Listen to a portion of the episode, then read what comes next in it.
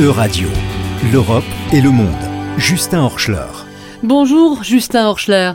Bonjour Laurence, bonjour à tous. Un fonctionnaire européen de nationalité euh, suédoise est actuellement jugé en Iran. Que lui reproche-t-on? Johan Floredus est un diplomate suédois travaillant pour l'Union européenne. Cela fait plus de 600 jours qu'il est en détention.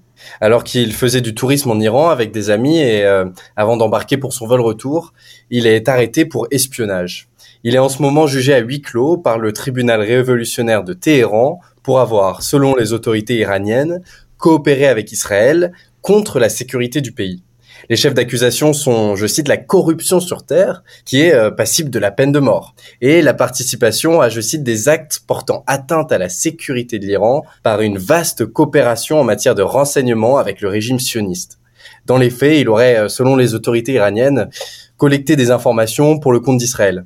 Les preuves seraient notamment un voyage en Palestine et certains contacts euh, qu'il aurait eu en Iran. Comment réagit euh, Bruxelles? Le chef de la diplomatie de l'Union européenne, euh, Joseph Borrell, a appelé à maintes reprises à la libération immédiate du diplomate suédois.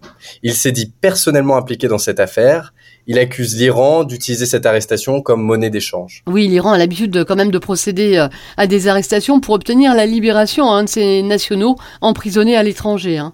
L'Iran arrête euh, en effet souvent des nationaux de pays occidentaux pour les troquer contre des Iraniens détenus dans d'autres pays. Ces arrestations peuvent aussi servir à d'autres choses. C'est ce que l'on appelle souvent la diplomatie des otages. Johan euh, Floderus est-il le premier Suédois à être détenu en Iran?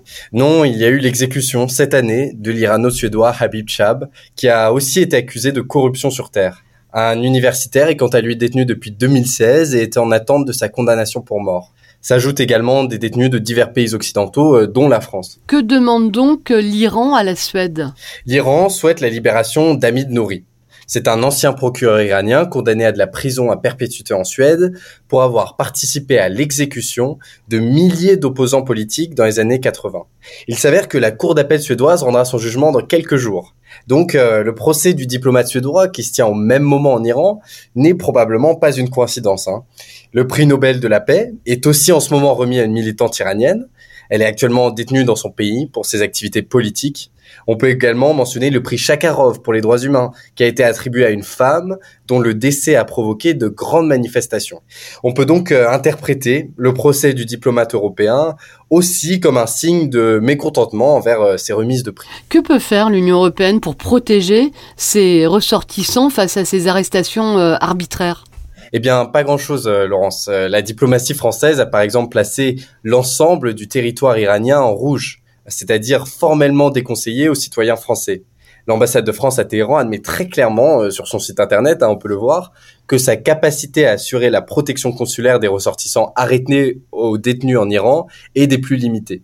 Les États européens dont les nationaux sont détenus en Iran doivent donc euh, souvent accepter ce chantage et cette diplomatie des otages ou euh, risquer la sécurité de la personne arrêtée. Et du coup, où en est-on des relations entre l'Europe et l'Iran aujourd'hui? Eh bien, ces relations sont euh, assez tendues.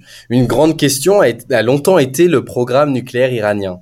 L'Union européenne a imposé, avec les États-Unis, des sanctions particulièrement strictes en réponse au développement de ce programme. Certaines devaient être levées cette année euh, suite à un accord, mais ont été maintenues face à la vente de drones ou de missiles iraniens à la Russie, qui les utilise en Ukraine.